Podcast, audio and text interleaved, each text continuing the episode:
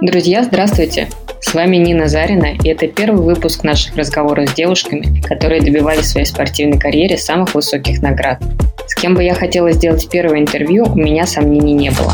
Я очень благодарна Валентине Михайловне, что она вот так просто согласилась поддержать только начинавшийся тогда проект. Когда я позвонила ей первый раз и попыталась объяснить, что хочу сделать, она моментально сказала: «Первое интервью? Ну, конечно, со мной надо делать, с кем же еще?» Я надеюсь, что после этого часа нашей беседы у вас, как и у меня, не останется сомнений в таком выборе. Валентина Михайловна Егорова родилась в Чувашии в феврале тысяча девятьсот шестьдесят четвёртого года. В тысяча девятьсот восемьдесят восьмом, когда ей было двадцать четыре года, попала в сборную СССР. Как потом получилось, выступала в своей карьере за три страны – СССР, СНГ и Российскую Федерацию. Специализировалась в беге на длинной дистанции, на марафонах. Сейчас живет в Америке, во Флориде. Валентина Михайловна выигрывала Токийский марафон дважды, была второй на Бостонском марафоне, третьей в Лондоне. Личный рекорд на марафоне два двадцать три тридцать три – это время было восемь лет рекордом России с девяносто четвёртого по две тысячи второй год. И, конечно, она единственная из России, кто выигрывала золотую олимпийскую медаль на марафоне. Вообще среди всех мужчин и женщин России. Золото выиграла в Барселоне в тысяча девятьсот девяносто втором году, а спустя четыре года на Олимпиаде в Атланте она завоевала серебряную медаль. Такая комбинация медалей – это до сих пор наивысшее достижение на олимпийском марафоне среди девушек всего мира. Итак, Валентина Михайловна Егорова.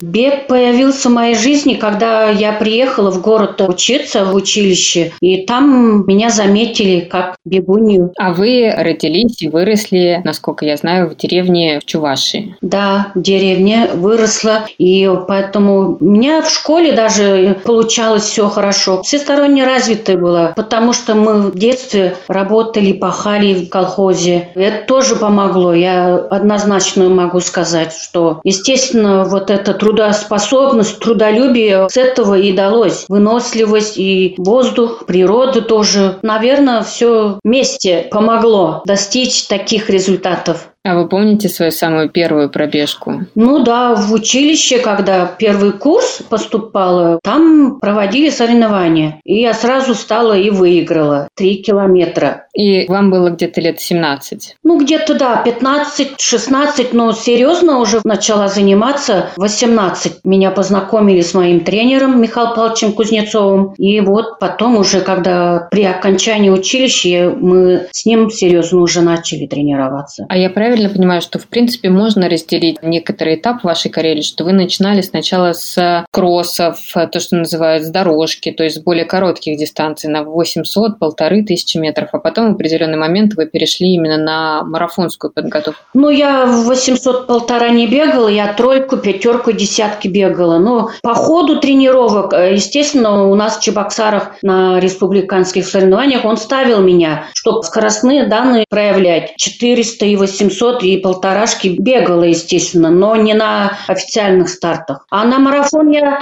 перешла только когда я родила первого ребенка. Михаил Павлович уже к этому времени, уже десять лет, мы долго тренировались, долго шли к этому. И он подумал, что у меня на выносливость хорошо получается. Ну, пятнадцать километров полумарафонов раньше не было. Именно когда я вышла, они только начались. И Михаил Павлович меня сразу начал ставить на эти дистанции. И, естественно, опять-таки у меня очень хорошо получалось. Я слышала две легенды, которые связаны с вашим переходом на марафон. Первое, что вы очень не хотели переходить на марафон. Страх был какой-то, это сколько не понимала, что такое марафон даже. Не доходило до меня, как можно сорок два километра добежать. А до этого какие максимальные тренировки вы бегали? Это двадцать километров, десять? Ну, максимальные у меня двадцать пять было до этого. А так уже потом сорок два, за сорок даже бегали. И вторая легенда, которую я слышала о том, что вы буквально через две недели после родов пришли на трек и попросились тренироваться. Вот это правда? Да, я после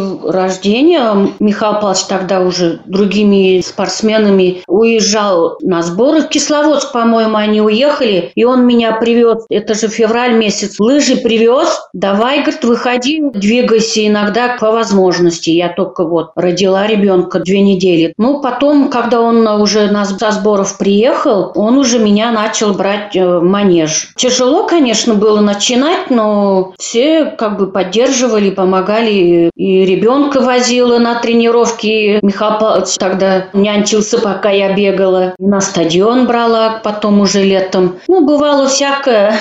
Без этого большой спорт не добьешься, надо жертвовать всем. Расскажите, Валентина Михайловна, как это было бегать в то время? Были ли какие-то стадионы, трассы? Что у вас было? Кроссы, это, я так понимаю, пересеченная местность или какие-то длинные асфальтовые дороги? Ну, у нас именно в Чебоксарах условия хорошие, я бы сказала. У нас есть в лесу тропинка беговая, пересеченная. У нас дорожка асфальтовая была в протяжении, по-моему, десять километров в одну сторону. Но у нас условия хорошие. И стадион был, и манеж у нас. Все условия у нас были. А холмы, горки? Холмы, да, в лесу есть в летний период. А так мы ездили на сборы также в Кисловодск, в Киргизию ездили на высокогорье и при подготовке именно к каким-то соревнованиям. А как у вас было с погодой? Ну, я так понимаю, не так, как во Флориде. То есть все-таки были и зимы суровые, и дожди осенью, и жара летом. По снегу бегали, и дождь, и слякоть, всякое бывало. То есть погода не была препятствием для тренировок? Нет, конечно. На соревнования поблажки не дают. Во всяких условиях надо бегать. А у вас была группа, в которой вы тренировались, или все-таки большую часть тренировок вы делали одна? Когда я начинала только бегать, у моего тренера я одна единственная бегунья была. Он сам бывший ходок, у него были ходоки,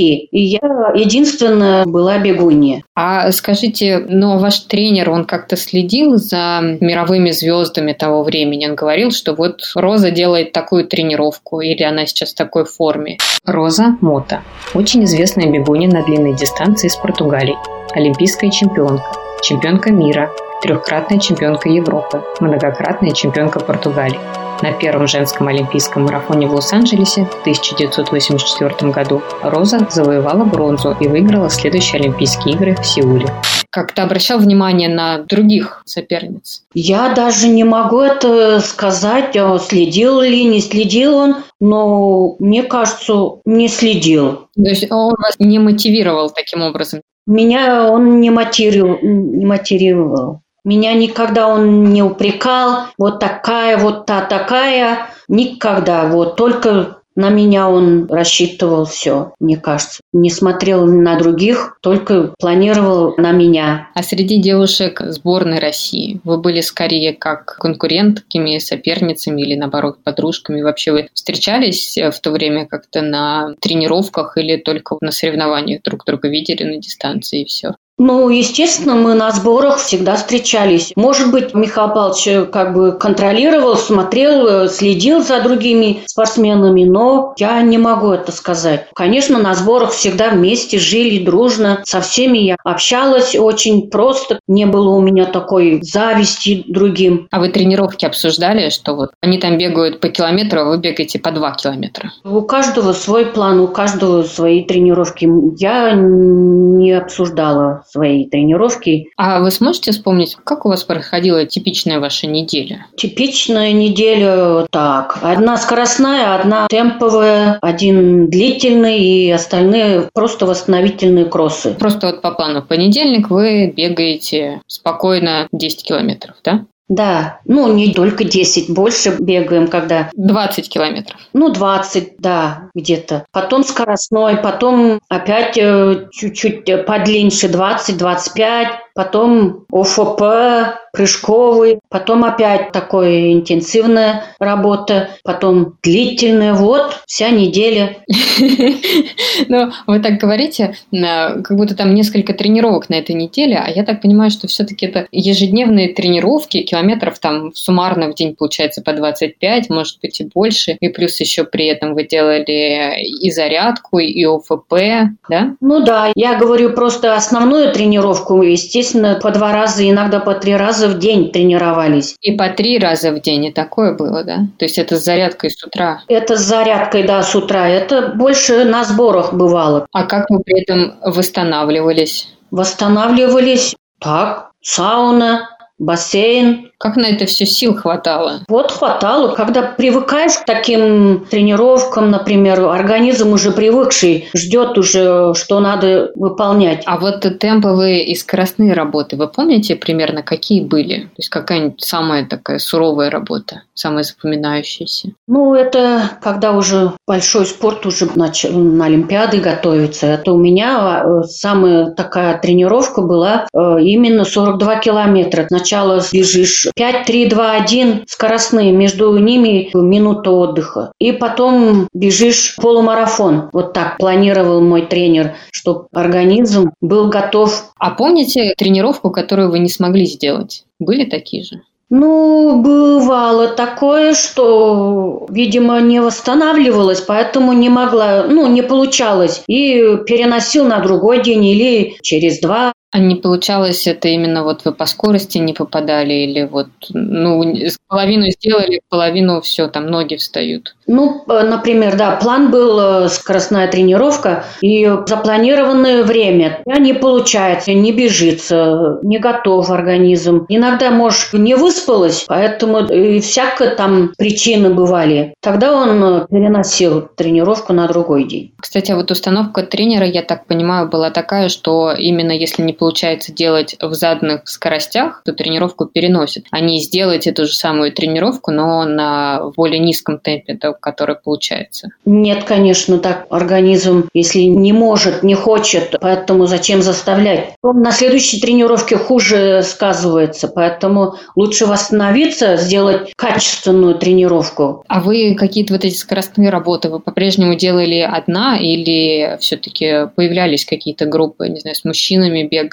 или когда на сборах какой-то группой собирались? У меня был спарринг-партнер, мужчина. Мы с ним в двухтысячном году вместе тренировались. Но у вас есть какое-то, что так действительно легче, когда у вас есть какой-то напарник, с кем вы бегаете? Или все-таки как бы что одна бегаете, что в группе? Ну, мне помогло, что он меня помогал. Если мне тяжело, поддерживал. Тренер, когда ставит тебе задачу такой скоростью бегать, то ты тянешься за спарринг-партнером. Тренировка качественно получается, и ты знаешь, что у тебя есть за кем бежать. А вы смотрели на ваш пульс, например? Был ли это каким-то показателем вашего состояния формы? Ну, например, на скоростных тренер всегда проверяет пульс. На каком пульсе вы должны работать. И как восстановление проверял всегда, естественно. А вы свои показатели помните? Какой у вас был пульс? Я помню, но у меня всегда получалось нормально. И восстановление очень быстро. Тренер удивлялся. О, хорошо, радовался, быстро восстанавливалась. По утрам после сна проверялась. Очень хороший пульс, низкий, очень был. Все врачи даже в сборной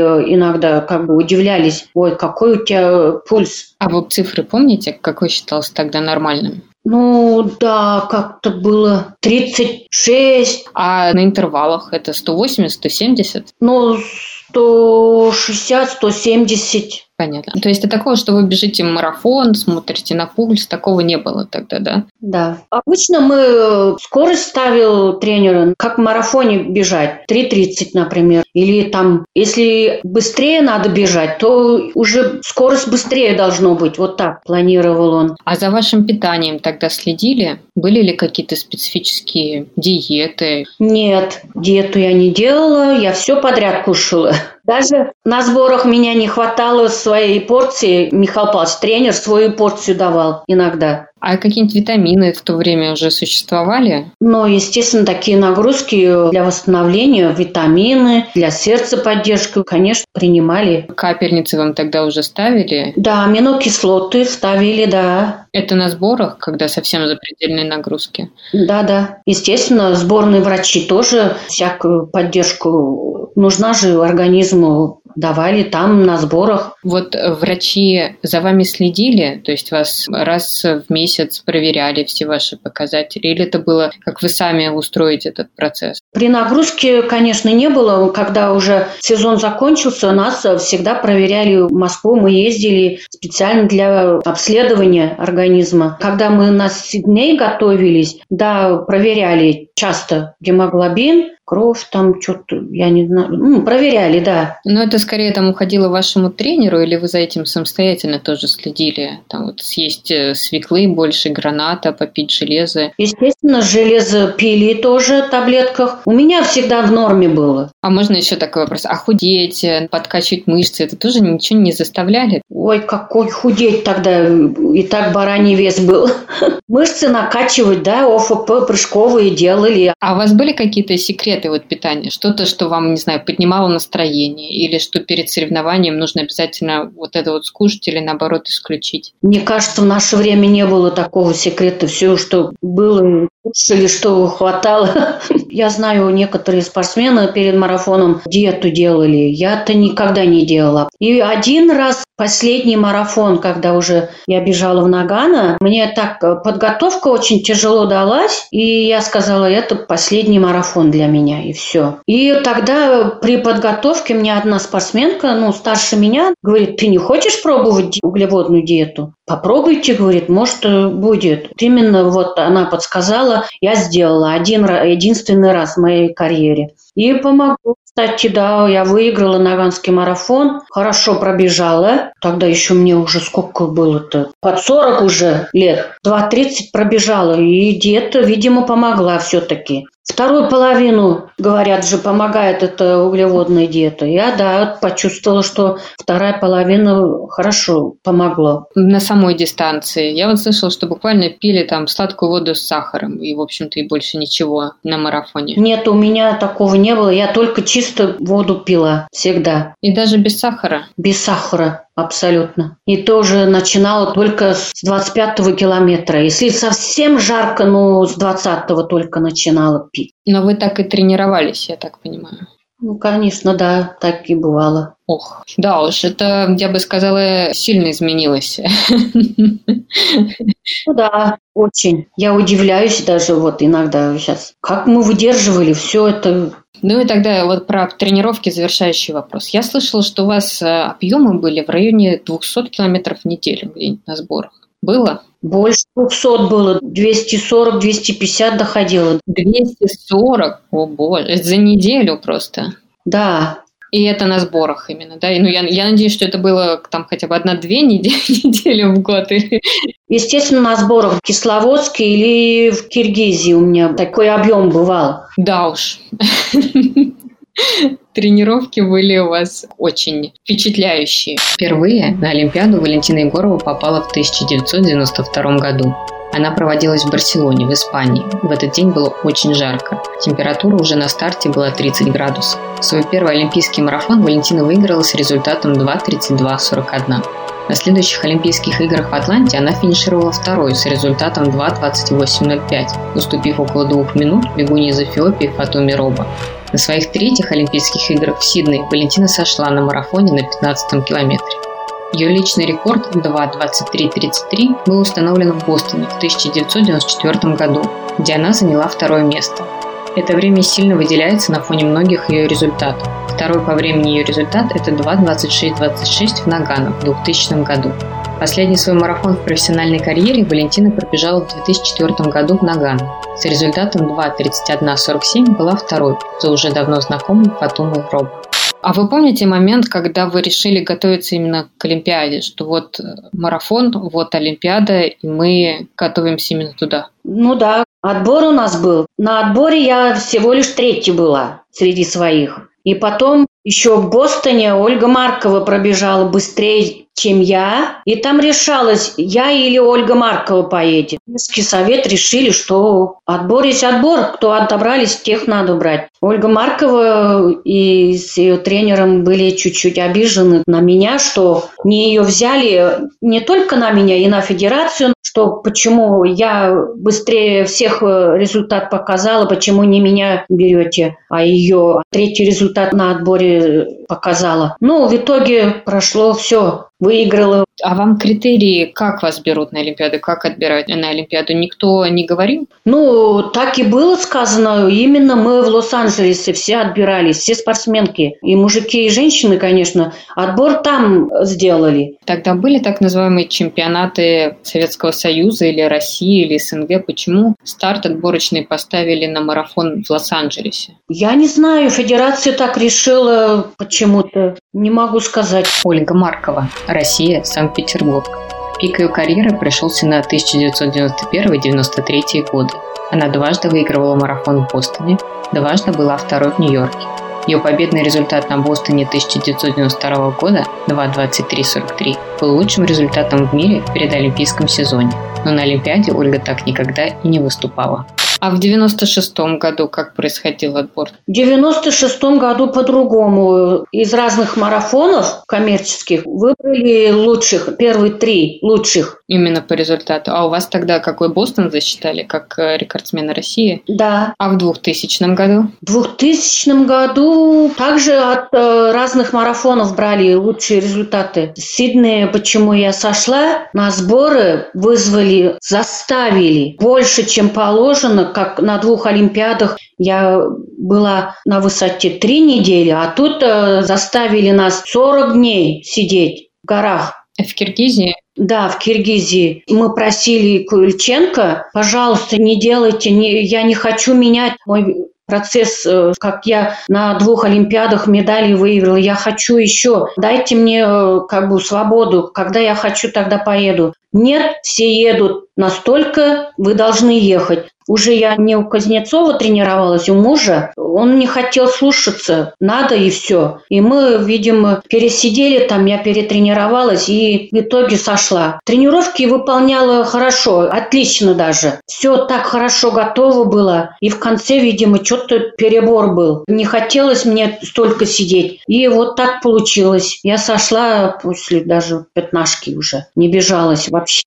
То есть вот эти обязательные сборы и, скажем так, какое-то послушание руководству нашей Федерации легкой атлетики, это было критерием, берут вас или не берут на Олимпиаду? Да, даже вот мы с тренером жили в одном дворе, и он услышал, что мы едем на сборы на сорок дней. «Валя, зачем ты это делаешь? Не езжай!» Я говорю, а что я могу делать? Заставляют. Ты ошибку сделаешь, он так и говорил, хотя он уже не мой тренер был. Я так понимаю, что это не первый случай, когда вы были не согласны с позицией руководства Федерации. То есть я помню, что вы рассказывали в своих интервью про марафон в Милане, когда вы пробежали этот самый ваш медленный марафон два сорок. Это тоже было связано с тем, что вас гоняли по всяким отборам, соревнованиям до этого. Там, наверное, на этих отборах выложилось со всеми. Так, там надо выступать тебе, там надо выступать. То пятнашку, то полумарафон. Все, я, видимо, там и оставила всю подготовку, все на отборах. И в итоге, хотя добежала два сорок чем-то, ну, хотя команде дала зачет. Но среди своих была не первая, но третья, четвертая только, наверное, была. То есть что в начале вашей беговой карьеры, в начале девяностых, что в двухтысячных годах? Взаимопонимание с Федерацией легкой атлетики с трудом проходило.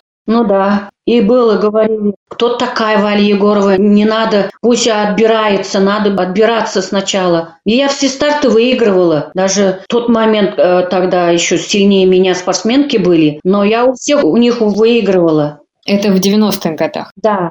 Или в двухтысячных тоже говорили, после ваших олимпийских наград тоже говорили, кто такая Валентина Егорова? Нет, уже так не говорили. А тогда вообще проводили вот эти ежегодные чемпионаты страны? Чемпионаты страны проходили, оттуда брали с чемпионата России чемпионку. Если результат показала лучше, чем третья, например, на других марафонах, то ее брали, а так... Специально на чемпионатах России не отбирали. Я, например, на чемпионатах России не бегала. По моим результатам брали всегда меня. Те годы я, ну, как бы лидером была. Расскажите про саму Олимпиаду. Это же, ну, такое событие для многих, особенно первая Олимпиада. И вы же золотая медаль прямо на вашей первой Олимпиаде. Как это вообще все было? Ой, первая Олимпиада, там у нас поселяли марафонцы и ходаки вместе. А женский марафон, он открывал тогда Олимпиаду? Первый день, да, у нас первый день был, и я сразу медаль выиграла. То есть вы первый день выиграли, и дальше вы были на Олимпиаде в качестве олимпийской чемпионки, могли ходить смотреть все соревнования, и, в общем-то, уже ни о чем не волноваться. Ой, на берегу жили мы, каждый день купаться ходили, и каждый день интервью брали, и там, и сям, и возили на экскурсии везде. Ну, не только призеров, классно было вообще, а те, кто выступали плохо, ну, чартерным рейсом на следующий же день отправляли домой. Правда? О,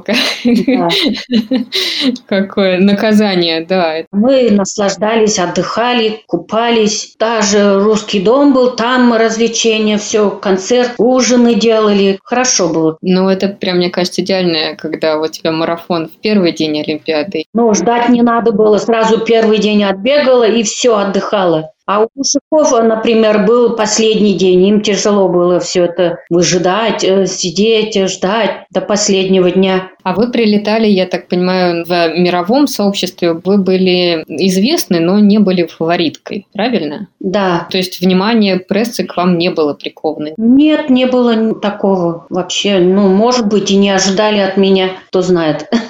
А вы волновались или как у вас был план на гонку? Как вас настраивали? Нет, у меня тренера не брали тогда с командой. Он прилетел как туристом именно на день марафона. Все, мне было сказано, как тренироваться, как питаться, как бы, чтобы аккуратно, чтобы не заболеть. Все. Что-то у меня волнений не было почему-то. Я так спокойно жила, так спокойно вела себя. И даже на старт вышли мы, не было волнений вообще. Вы бежали по своему плану или отталкивались все-таки от скорости соперниц? Тренер ставил задачи, ну, результат тоже на каждый километр, как надо держаться. После двадцать пятого километра я не выдержала и пошла одна, несмотря ни на что. Хотя соперницы были тоже сильные. В Барселоне было жарко, да?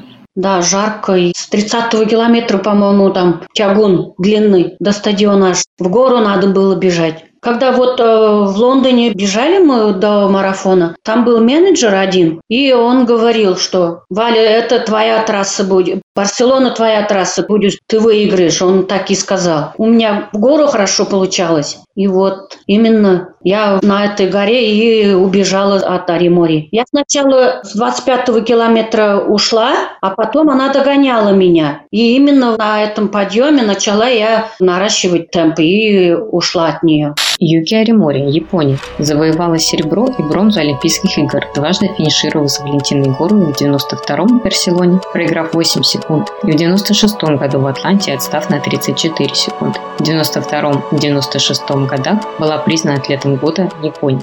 Я вот видела эти кадры, когда вы бежали действительно плечом к плечу, а вот чувствовалась как-то у вас внутренняя борьба, когда вы так бежали? Или ну, не обращали на нее внимания? Ну, конечно, обращала внимание, когда она догнала, я чуть-чуть заволновалась. Мне в тот момент не тяжело было, я думала, ну, как бы выдержу все-таки. По дыханию же видно, что человек как чувствует, как э, бежит. Поэтому, видимо, я сильно-то не испугалась. Я знала, что на подъеме я могу отработать. Когда вы стали от нее уходить, вы оглядывались? Вот это преимущество восемь секунд, вот этот спринт, вы ускорялись? Как это вообще в конце марафона начать ускоряться? Я не смотрела, потом только на стадион забежала, посмотрела, далеко ли она, видно или не видно просто. И на стадионе я ускорилась. Потом тренер говорит, ты, говорит, финишировала как на тройке. Хорошо, красивый бег и красиво финишировала. Ну, радовался. Первые эмоции после финиша,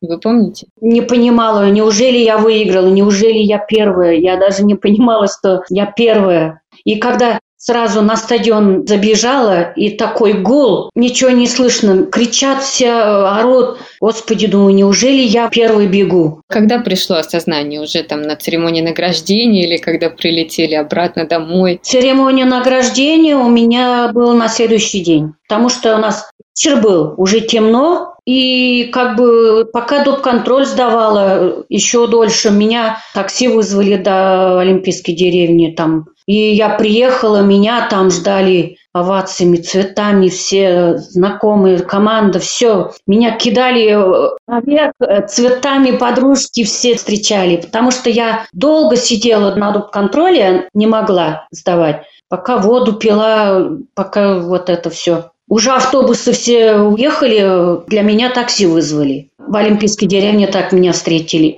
А как, кстати, с допинговым контролем тогда было? Вот вы сдаете анализы, и вам результат через сколько приходит? Там как бы вас подтверждают, что вы олимпийский чемпион? Ой, не знаю, мне не говорили, я сдавать-то сдавала. Когда это результаты были, ничего не было у меня, у меня чисто все. Тогда же только мочу брали, кровь не брали, поэтому как это быстро делается, я даже не могу сказать. Ну, то есть это была какая-то независимая процедура, которая прошла так незаметно от вас и никак не повлияла. Да. А в девяносто шестом году вы уже подходили к вашим следующим Олимпийским играм со статусом олимпийской чемпионки. Я так понимаю, внимание к вам было гораздо больше. Ну, больше, да, внимание больше. Ощущалось это давление? Нет, не ощущалось. Моя главная задача была тренироваться, и все. И я так понимаю, что в тот момент вы как раз переехали в Америку для того, чтобы подготовка лучше проходила. Да, мы были здесь, в Америке, и в Нью-Мексико ездили на высокогорье в Альбукерку, и там тренировались. А вы за сколько переехали до старта? Это было за несколько месяцев, за год? А, так, мы периодически приезжали, уезжали сюда. На высокогорье сидели три недели, потом здесь, в Гейнсвилле, и потом уже на Олимпиаду ехали. И опять на Олимпиаде также это был в первый день марафона? Да. Как прошел этот марафон? Ой, этот марафон чуть тяжеловато далось, конечно. Пересеченная трасса очень. А ветер был в Атланте? Это наш тоже славится, что не только холмы, но и ветреная трасса. Ну, насчет ветра уже не помню. Не. То, что именно вот эти подъемы очень тяжело далось. Когда же эта Роба убежала, уже я все расслабилась, я думаю, выиграть не получится, она убежала. И я думаю, лишь бы добежать. И один подъем заканчивается, опять. Один подъем заканчивается, опять подъем. Устала просто. Думаю, лишь бы добежать. Уже стадион увидела, все, о, Господи, неужели закончился это? Эти подъемы закончились.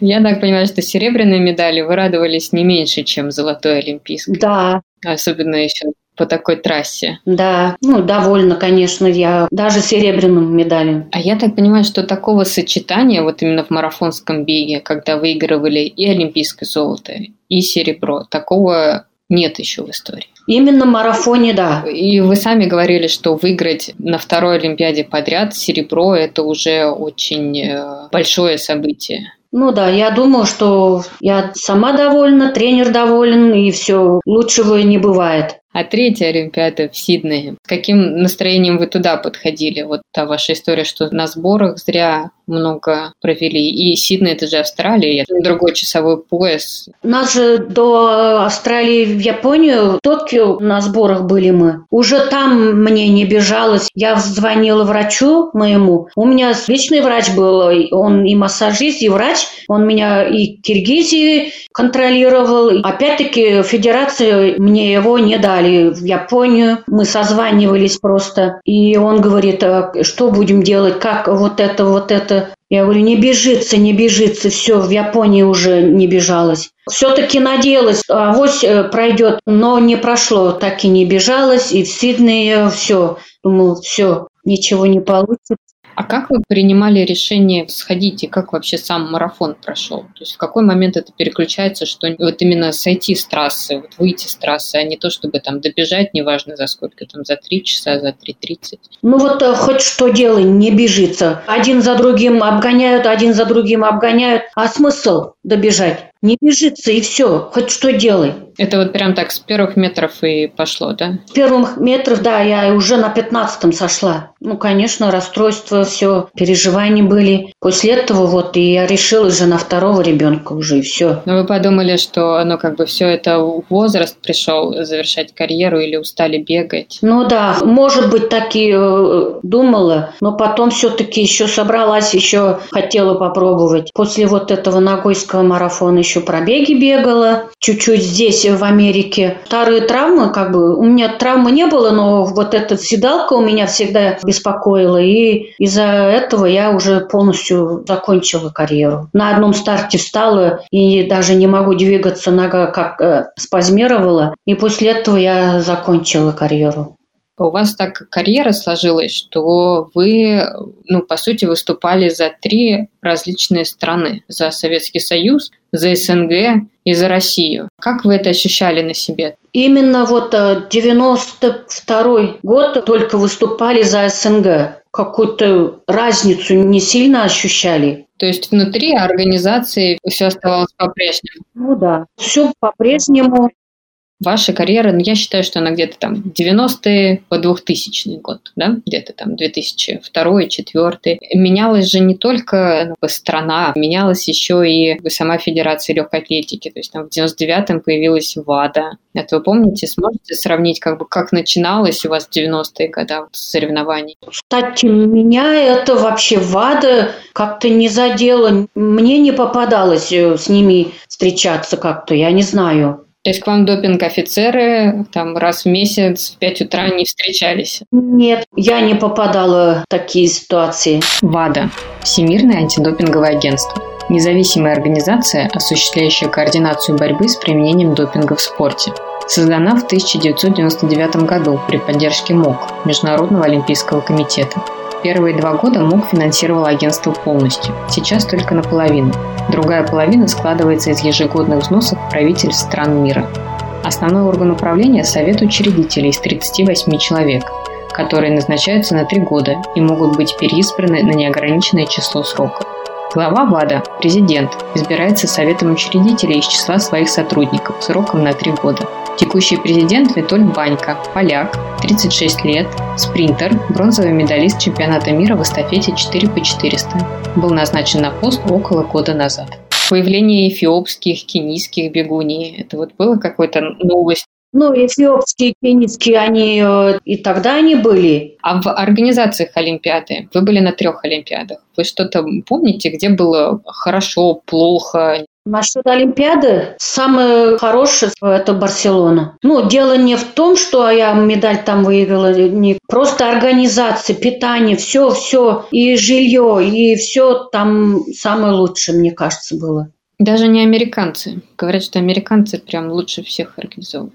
Нет, там э, типа общежитие студенческое было, там комнаты маленькие, не развернуться, по несколько человек запихали. Нет, Атланта не лучше. А если сравнивать с марафонами мейджор, вот олимпийские марафоны, они отличаются от лондонского, от токийского марафона? Все-таки Олимпиада – это особенная атмосфера организации? Ну, организация, да, другое. Олимпиада, естественно, более ответственный старт. Я всегда акцентировала на официальные старты только. Больше туда внимание подготовки, на соревнования встраивалось больше на официальные старты. Как вы выбирали другие марафоны? Что бежать там? Лондон, Бостон. У вас прям огромное количество марафонов в Японии. Это решал менеджер, во-первых. Он считал, что где больше денег дают, туда надо ехать. В каком году он у вас появился? И кто это, русский? Менеджер-агент? Агент, да, но он американец. Он с девяносто первого года у меня был. А как вы с ним познакомились еще, причем с американским? Именно здесь, в Америке, на пробегах. Он сразу заметил меня и сразу заключили контракт. И еще до того, как вы стали олимпийской чемпионкой, да? Да, в девяносто первом году первый раз мы приехали сюда, в Гейнсвилл. Сборная эс эс эс эр еще, эс эн гэ было тогда. И именно марафонцев почему-то привезли сюда на проверку. То есть марафон здесь бежали, да? Тот год мы марафон не бежали, но мы готовились к Лондону. И просто по подготовке, по тренировкам он вот вас увидел? Мы приехали сюда на сборы на два месяца и бегали пробеги. И он на пробегах нас заметил, русских. Особенно я все выигрывала, больше я была призером, чем другие, и он сразу со мной заключил контракт. А на сколько лет был первый контракт? Первый контракт был на год, потом продлевали. Там он, соответственно, я так понимаю, когда работаешь с агентом, они просто просят комиссию, да, в районе там десять-пятнадцать процентов. Естественно, да. Как он вас разглядел? Какой у вас агент хороший? Да, он долго мы были с ним. Работал хорошо, конечно. Тем более после девяносто второго года он заключал такие... У меня с Асиксом, потом в Японии контракт заключил, строительную компанию, и потом за приезд на марафоны очень много денег просил. Поэтому меня еще в Японии больше любили. Он всегда в Японию делал контракты. Японцы хотели меня всегда видеть. Токио, например, осенью бывало. Потом весной Нагоя. И у вас был контракт с Асиксом, да? С Асиксом, и строительная компания была еще. Именно в Японии надо было в их форме бежать. Но они вам давали не только экипировку, но это был хороший денежный контракт, правильно? С Асиксом то же самое было. Не только экипировка, и денежная была. Вот, и, и в то время, значит, уже были правильные контракты. А это на сколько лет заключались такие контракты? Тоже на год? На пять лет. А какие у вас обязательства были? Вот выступать именно в форме Асикс? Мне надо было именно на коммерческих стартах выступать именно в Асиксе. На официальных стартах только обувь, потому что у нас федерация разрешала обувью Асикс, потому что у нас же у федерации своя форма была. У нас всегда Адидас был. Форма у меня была наша, российская. Обувь именно я в Асиксе бежала. А как вам кроссовки тогда Асикс были? Вам нравились? Лучше было, чем Адидас? Самое лучшее. Я думаю, что самое лучшее Асикс. Я запомнила, что японские кроссовки, они очень долго держатся. Они прям долговечные и хорошо сделанные. Именно вот японские кроссовки, которые в Японии покупают. Ну да, они специально под мое имя делали для меня кроссовки Валентина. Ух ты! Это прям модель была? Или вот прям вам одну пару сделали? Мне несколько пар. Они делали Валентина именно после девяносто второго года. В девяносто шестом году я уже именно Валентина кроссовкой бежала. Они его у меня в музей в Японию забрали после марафона. Как же здорово. А можно сказать, что токийский марафон ваш любимый, или есть какие-то другие старты, такие крупные, которые могут конкурировать с ним? Ну, я не говорила бы, что именно Токио любимый, но просто там хороший гонорар, и поэтому у меня выбора не было. Нью-Йорк тоже хотели меня, но Нью-Йорк мало давали, поэтому мой менеджер говорил, нет, туда не поедем. Именно за приезд японцы давали большие деньги, а за место у них там небольшие. А в Нью-Йорке призовые большие деньги, а за приезд не давали. То есть самые крупные деньги это были японские старты, да? Да. Для меня именно, но про других я не знаю. А все-таки, а любимый марафон какой? Ну, естественно, мне вот как бы все, Олимпиада, Барселона, мне очень и бег, и понравился для меня, и как я была готова, все нравилось. Еще очень хотелось узнать, а вот ваш рекорд России, он как-то был отмечен специально? Нет. То есть в России это просто как-то вот пробежали по рекорду России, пробежали, да? Да. Ничего себе.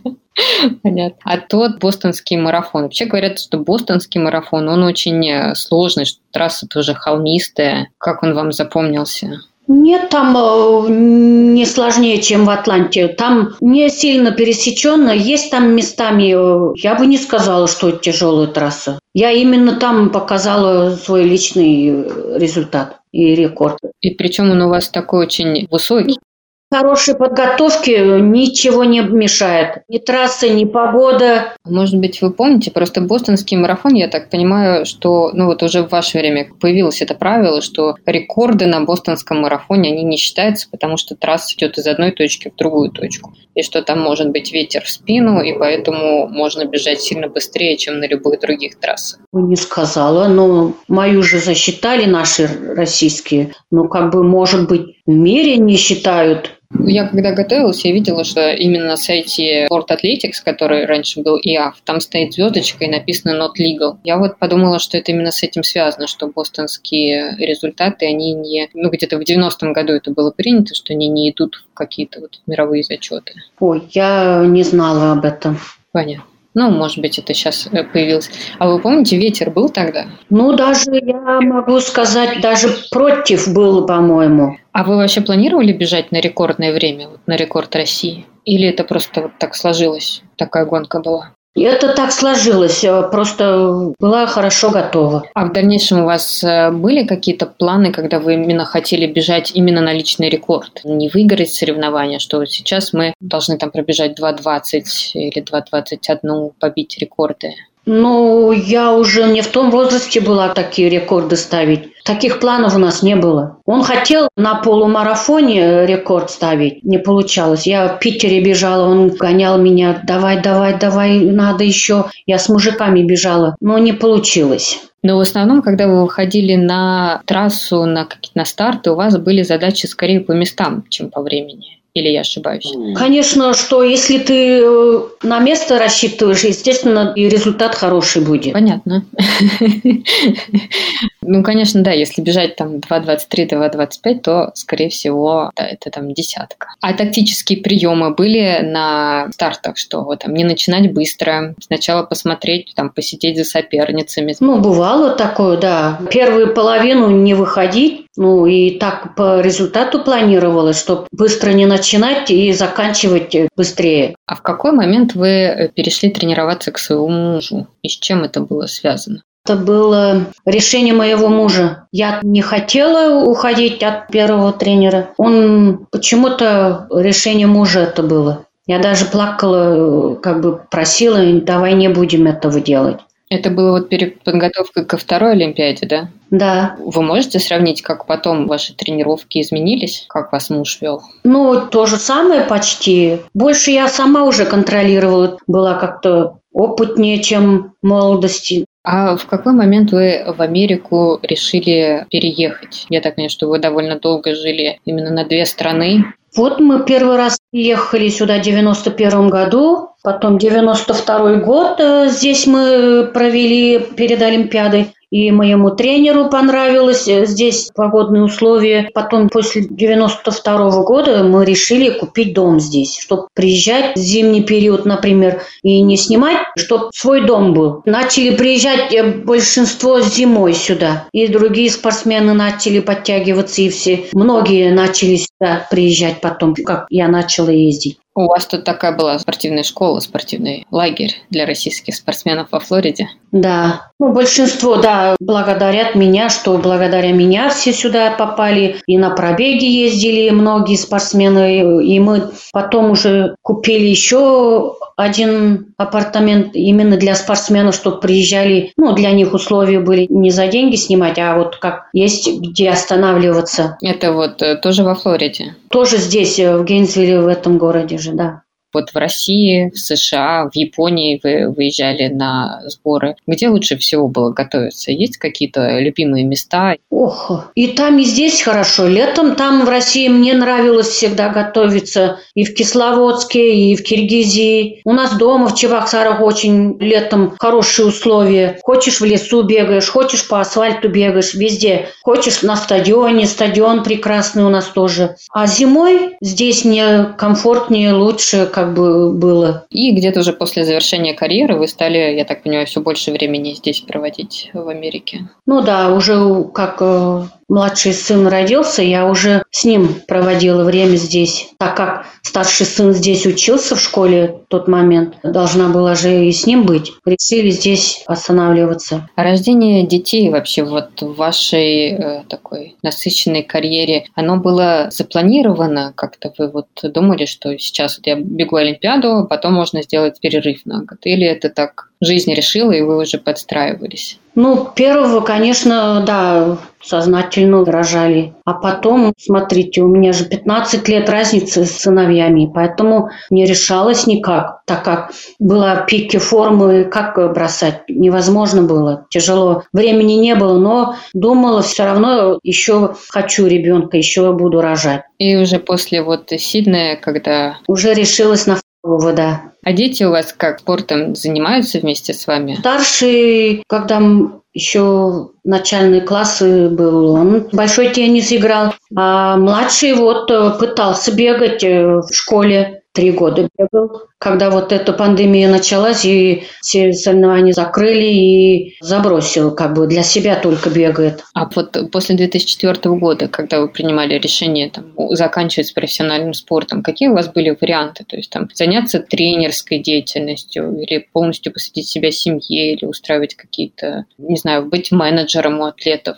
Нет, однозначно не хотела я, потому что это опять-таки сборы, тренировки, все жертвуешь. А именно я, когда родила второго сына, именно хотела сама расти его, потому что старшего сына постоянно оставляли, и кто только не смотрел за ним, и сестры, и братья, и бабушки, и прабабушки, всем доставалось. Поэтому после второго рождения я уже все однозначно сказала: нет, не может быть никакой спорт, все, я посвящаю все младшему. А, то есть учеников тренерской деятельности вы тоже не хотели брать? Нет, у меня такой задачи не было. Я просто, когда у меня спрашивали девчонки, я говорила, помогала на тренировки ходить, выезжать на сборы, то на соревнования нет. У меня такого желания не было. Написать книгу? Книгу.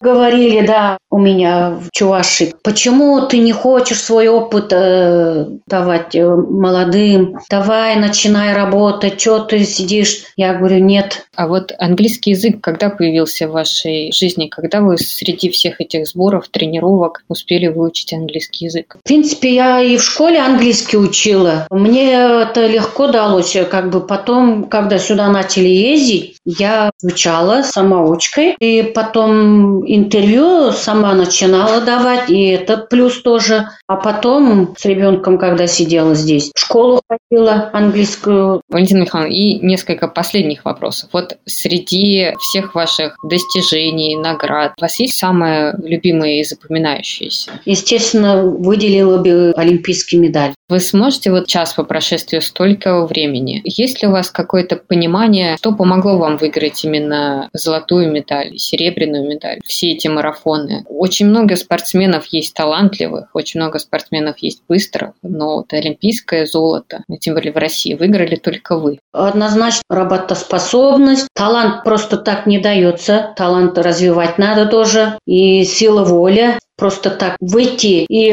выигрывать Олимпиаду не получается. Терпение тоже нужно на все это. А как вы считаете, почему сейчас текущие результаты российских спортсменок, они вот существенно слабее, чем были в ваше время? Ну, во-первых, я считаю, очень сильный контроль начался. Это ВАДА. Ну, вы думаете, это именно давит с точки зрения соблюдения некоторого процесса? Или это действительно, что у многих спортсменов в те времена они принимали допинг, и те препараты, которые были разрешены в то время, сейчас запрещены? Ну, естественно, это не просто так начали вот это дело, закрыли. Бывали, кто употреблял это. И, во-первых, сейчас последние годы они невыездные стали, и это тоже психологически спортсмену тяжело. Где зарабатывать деньги? Негде бежать. В России мало стартов. Многие спортсмены даже и побросали, ушли работать. А вот как вы думаете, сейчас вот профессиональный спорт, но для спортсменов именно из России, это хороший выбор для молодых спортсменов? Вы бы посоветовали вот такую карьеру, как у вас была, то есть чтобы посвятить свою жизнь, большую часть жизни именно спорту, марафонскому бегу? Ох, мне кажется, сейчас нету стимула для этого у спортсмена. Где вот такие результаты показывать? Невыездные. Стоит ли сейчас об этом задумываться? Я не знаю, когда откроют, когда это будет. А вот если не сужать область до российских спортсменов, а вот вообще в Америке, в Европе, вашим детям вы бы порекомендовали спортивную карьеру? Ну, сейчас именно в данный момент нету смысла, мне кажется.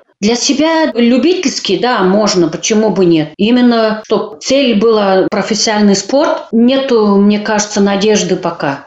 А скажите, вот э, у нас сейчас очень часто, не знаю, в новостях российское правительство очень любит э, делать отсылки к девяностым годам и пугать девяностыми, и говорить, что вот тогда там лихие девяностые, жилось плохо, денег было мало, бандиты были на улицах. А у вас, судя по биографии, девяностые это был самый расцвет. Я бы не сказала, что мне плохо было, я довольно жила. Тогда как раз СНГ распалась. Я считаю, считаю, что я, наоборот, в хорошее время попала именно по спорту. Деньги начали платить, и раньше же не выезжали, всем не давали выезд за границу. До меня, например, если спортсмен выезжал, то те годы только марафонцы на пальцах можно считать, не все выезжали на марафоны. И у них пятьдесят процентов забирали от выигрышного. Федерации, чиновники? Федерация забирала пятьдесят процентов у спортсмена. Это вот когда был Советский Союз, то есть восьмидесятых. Да, Советский Союз, да, когда был. В девяностых уже у нас федерации, наоборот, сделали.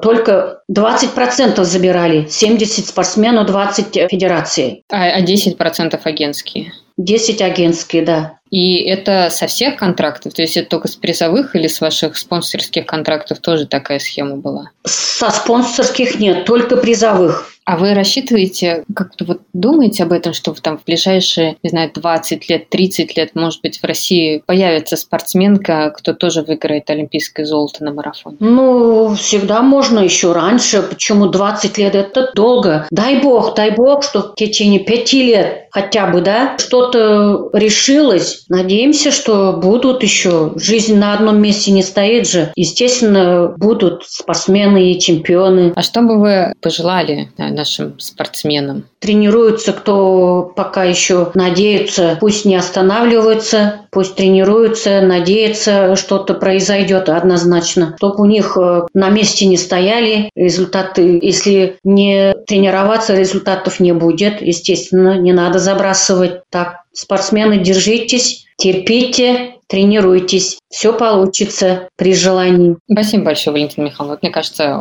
прекрасная фраза для финала.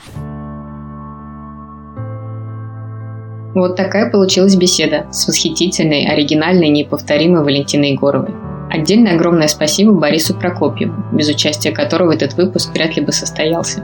И Саше Валикжанину и каналу «Нелегкая атлетика» за помощь в записи и развитии идей. Комментарии, пожелания, вопросы присылайте мне в Инстаграм. И до встречи на новых выпусках. Хороших вам пробежек!